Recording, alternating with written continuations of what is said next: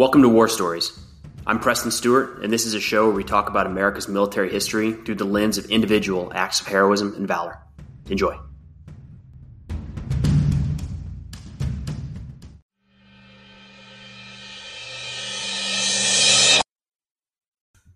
So, we're in the middle of a mini series focused on D Day and have spun off to spend a few episodes talking exclusively about Omaha Beach. We've talked about the Fox Red and the Fox Green sector, and today we're going to shift a little further west down the coastline. Now, the Atlantic Wall defenses in Normandy and definitely on Omaha were impressive, but there were weaknesses. And on June 6, 1944, soldiers would find their way through the German lines to be able to attack some of these strong points from the side and the rear. One of those soldiers was Second Lieutenant John Spalding, a platoon leader in Easy Company, 2nd Battalion, 16th Infantry Regiment, part of the 1st Infantry Division, who broke through the German lines and helped to clear the Easy Red sector. Now, there were a lot of mistakes on D Day. Some were harder to correct, like a landing craft coming ashore in the wrong sector, and we'll talk more about that later. But others maybe could be made right throughout the day, like the naval bombardment. This is a heavily debated topic when it comes to the D Day landings, and I think the general consensus, at least, there might be some outstanding opinions, is that it wasn't adequate. The Army was looking at previous landings in like North Africa and Italy that weren't nearly as contested or didn't come up against as strong of fortifications as we would see on the Normandy coastline.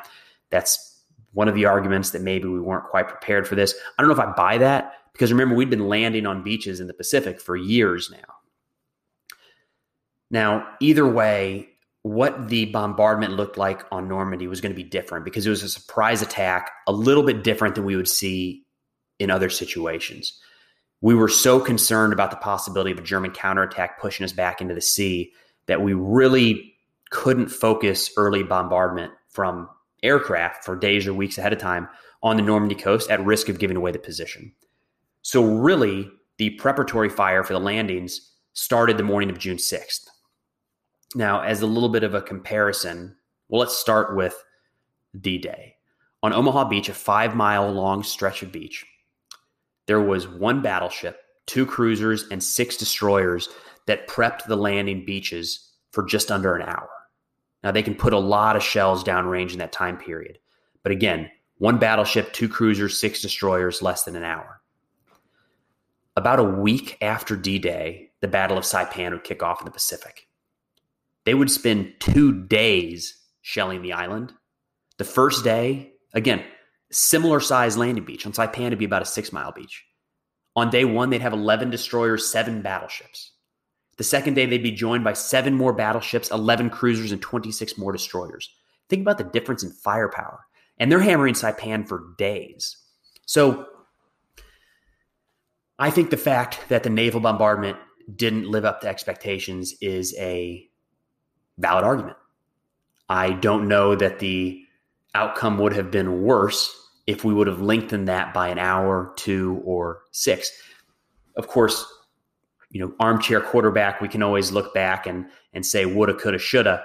But on the spot, again, the commanders were concerned about a counterattack, one of the element of surprise, get in there, take the beachhead, and hold on.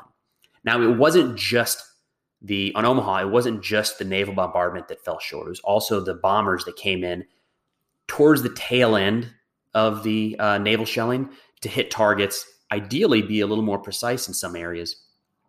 But they were flying perpendicular to the beaches. So as they were flying, they were passing over the naval armada and then passing over the landing craft that were starting to come ashore. They were still a little ways off the beach.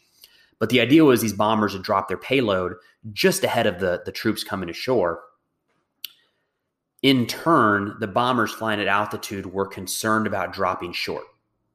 You know, it, it how, how terrible if your bombs fall in the water and kill a bunch of the troops trying to come ashore in Omaha. And they held just a little bit longer. But holding and not releasing those bombs when maybe they should have, just to be safe, meant that almost every bomb fell sometimes miles inland, not even touching the Omaha defenses.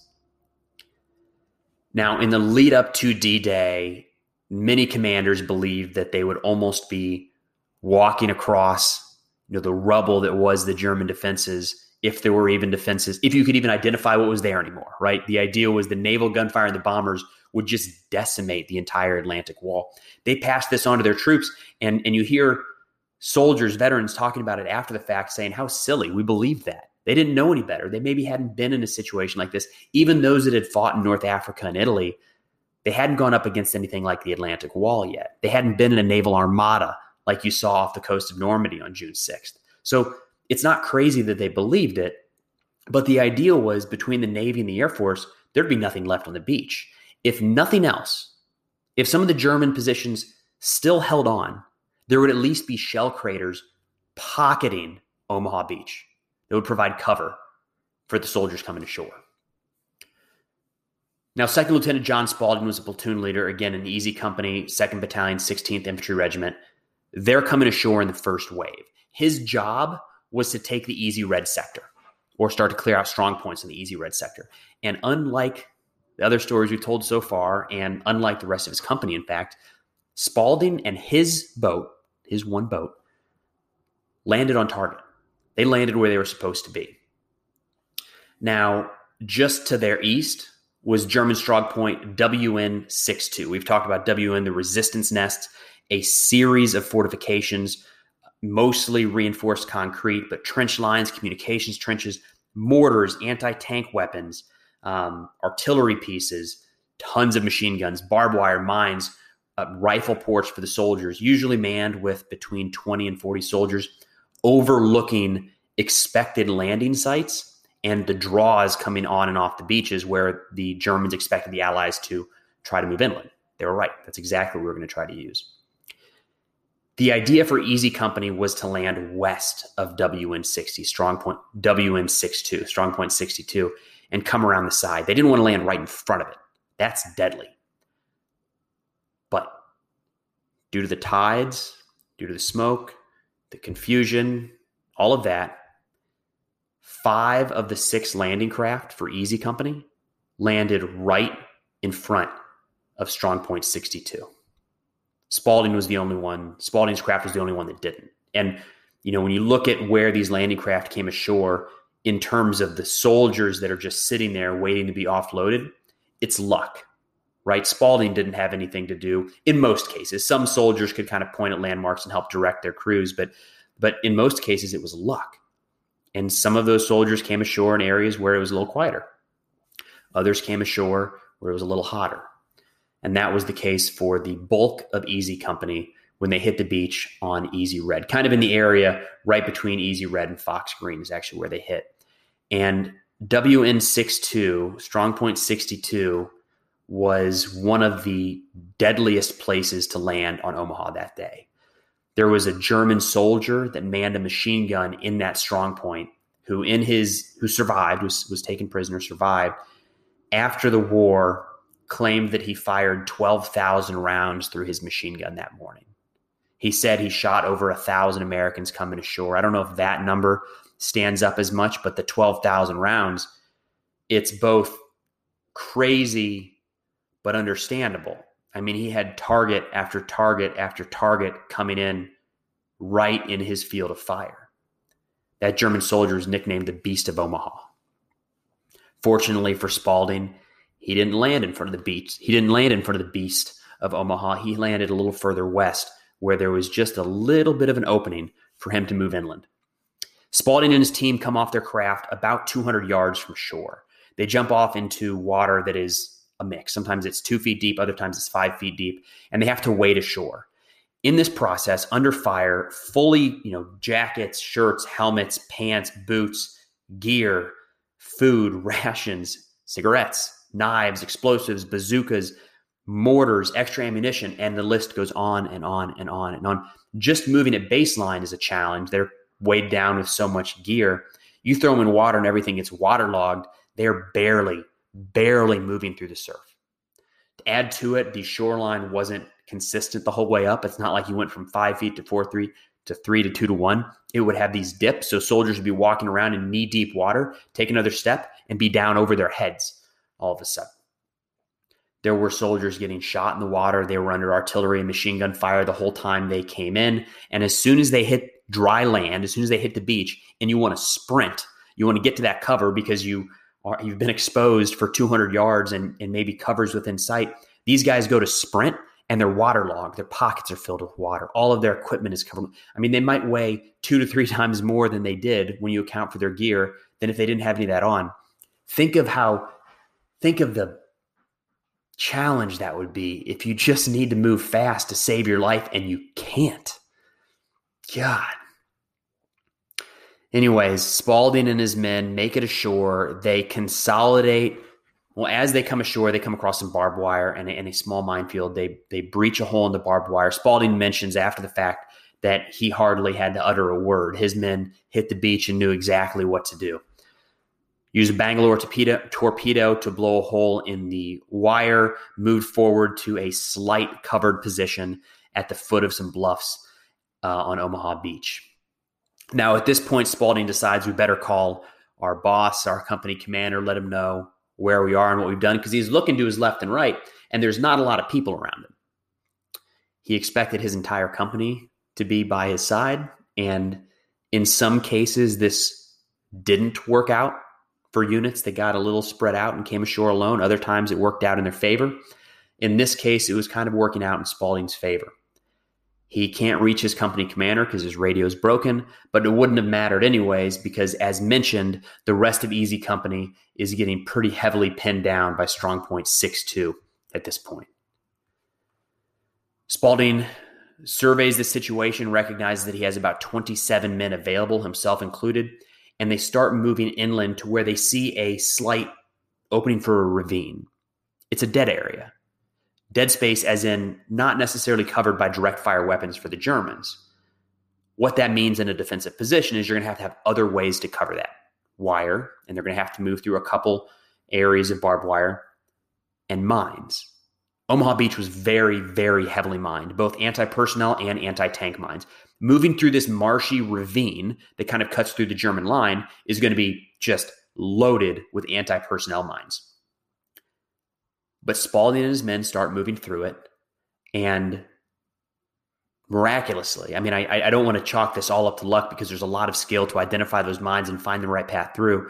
But if you think about in the heat of battle, moving through a minefield where, yes, they're somewhat protected from machine gun fire, but not entirely and you don't know where the German machine guns are or the riflemen. And somehow they make it through this marsh without a casualty due to the mines. It's crazy. I mean, this is the I want to stop here and talk about the the American ingenuity, or how about the American initiative is a better way to put it, on Omaha.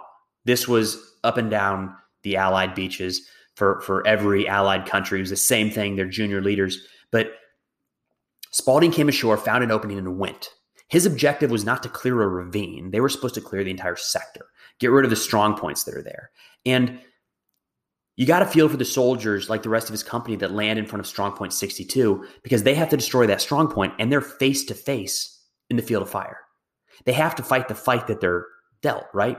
That's that's what they have to do to move forward to survive. Spalding, instead of moving up or down the beach to find the strong point to take head on, says, Here's a gap. Let's go. They move through the gap, and this is when you start to see the Navy maybe making up for the lack of bombardment earlier. Now, this wasn't the Navy's fault. I'm sure the soldier or the sailors on those ships would have preferred to hammer targets for days on end before the soldiers came ashore. But what we would see here, especially in the E1 draw, Echo 1 draw, that Spalding and his men are moving up, is that the USS Frankford was came in within hundreds of meters of shore and opened up point blank. Now this was risky for the Frankford and for the other craft that did up and down Omaha and Utah and all the other beaches. They were so close to shore with the tide coming and going that they were at risk of grounding. And if they grounded, um, there's an easy target for every German artillery piece within range of Omaha Beach. But even if they don't ground, that's a huge target. I mean, you've got German 88s and, and, and artillery further inland, much further inland, that are hammering the beaches, but it's going to be hard to pass up a destroyer or a battleship or a cruiser within range off the shoreline. I mean, they're certainly going to take some hits. And what happens if the Frankford gets incapacitated and, and sinks or runs aground? you know, covering half of Omaha Beach. It could strand the men on the shore. You might have to move around to the left or the right. It could be catastrophic. But the firepower is needed. The fire support is needed. The Frankford doesn't have communications with men on the beach. This was an issue all up and down Omaha throughout the day. Radios were broken.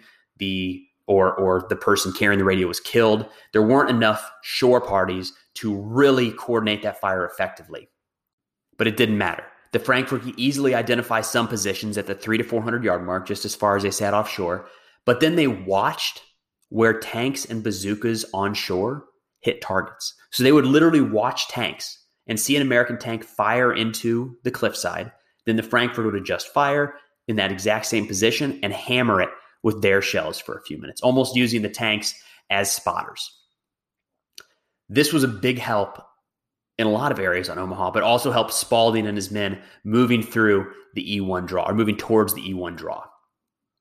Now, with this type of support ongoing, Spalding and his men charge ahead. They come across a machine gun position and relatively quickly overrun the position, find out the the gunner speaks Polish. He's he's one of the um, we'll call him conscripted troops from the Eastern battalions that were scattered across the Omaha beaches. They didn't make up the entirety of the Omaha defenses, but there were a handful there.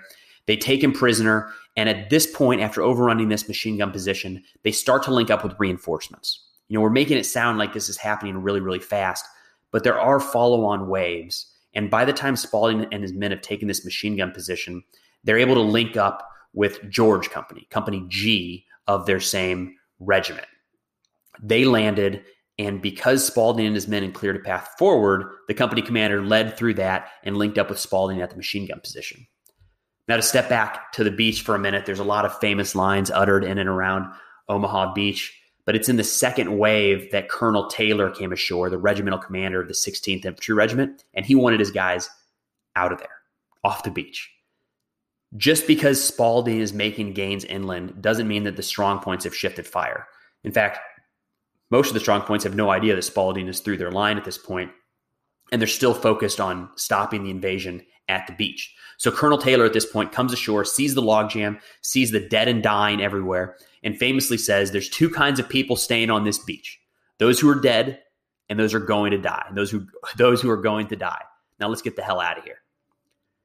There were Similar comments mentioned by a general from the 29th Infantry Division a little further down the beach. A lot of times they kind of get mixed together, but nonetheless, it speaks to the fact that Easy Red, with Spalding already clearing his way through the lines, was still hot. But now that Spalding's behind the lines, he can start to sneak around the side. He doesn't have to take those strong points head on. He starts moving west towards what they believe is strong point 64, overlooking the E1 draw in the Easy Red sector. They're under fire the whole time. Sporadic small arms machine gun fire, moving through orchards, clearing more minefields, which again is, or I shouldn't say clearing, maneuvering through, negotiating minefields. They're going to leave the clearance of mines for engineers after the fact. But with these strong points so focused on the landings, Spalding's almost like a hunter behind the lines and he's able to get some work done. They quickly overrun another small outpost with a machine gun. They kill one, capture two more soldiers. And as they move through yet another minefield, they start to spot Strong Point 64. Now, Strong Point 64 was still under construction and was considered to be a weak point in the German defenses. Rommel thought that it was too far off the shore to really be effective, that really Strong Point 64 wouldn't be able to play a major role in repelling the the allies until they were a little ways inland. So it hadn't gotten the attention that some of the other strong points. Strong point 65 was just across the draw from 64, and that was a beast. You know, just if we move further east, we run into strong point 62 closer to shore. That was a beast. 64 was a little weaker, but you can't overlook the fact that it's still reinforced concrete with communications and firing trenches. Strong point 64 had a light artillery piece, multiple machine guns, and mortars. Was very, very well defended. Spalding leads his men to put a few bazooka rounds into the strong point. They quickly make their way into the trenches and start maneuvering through, clearing them out one by one. And by early afternoon, much of Strong Point 64 had fallen. At the end of this engagement, Spalding's men, remember less than 30, had killed two to three Germans and captured 17. That's awesome. And by the evening of June 6, 1944, they'd linked up with the rest of their company, Easy Company, 2nd Battalion, 16th Infantry Regiment, around Colleville-sur-Mer. Now, for his actions leading his men up that ravine off the beach and helping to destroy and overrun Strongpoint 64, Second Lieutenant Spalding was awarded the Distinguished Service Cross. He survived D Day and would continue to fight for the rest of the war. He was wounded a few months later in September, but like so many of these incredible warriors, recovered and went right back to the front lines. But in February, he was evacuated for what was called combat fatigue, what we would today call PTSD.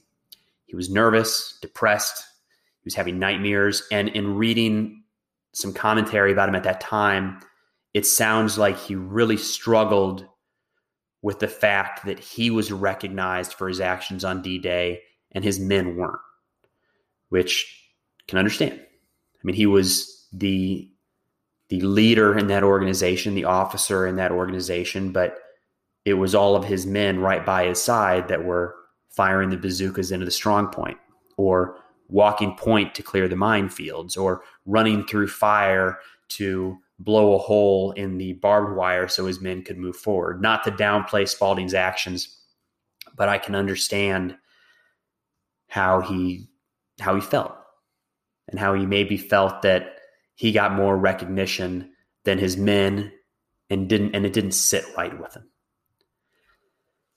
Now Spalding would suffer for the rest of his life with rather severe again what we would call today PTSD. It would plague his marriage and tragically in 1959 at the age of 44 he was shot and killed by his wife an interesting fact to kind of help wrap up the story here of Second Lieutenant Spalding, John Spalding.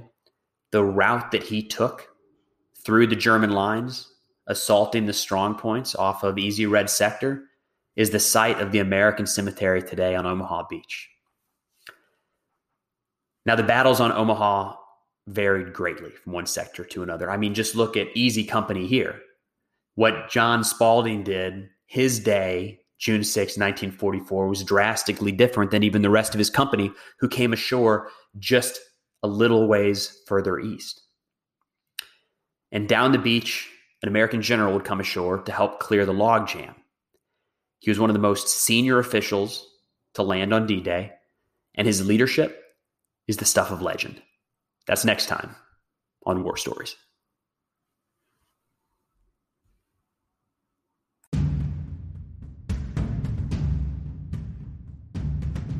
Hey, thanks for listening to War Stories. If you get a chance, it'd mean an awful lot if you could head over to Apple or Spotify or wherever you listen to your podcast and leave a review. It helps others to, to find the show. But thanks again for listening. We'll see you next time.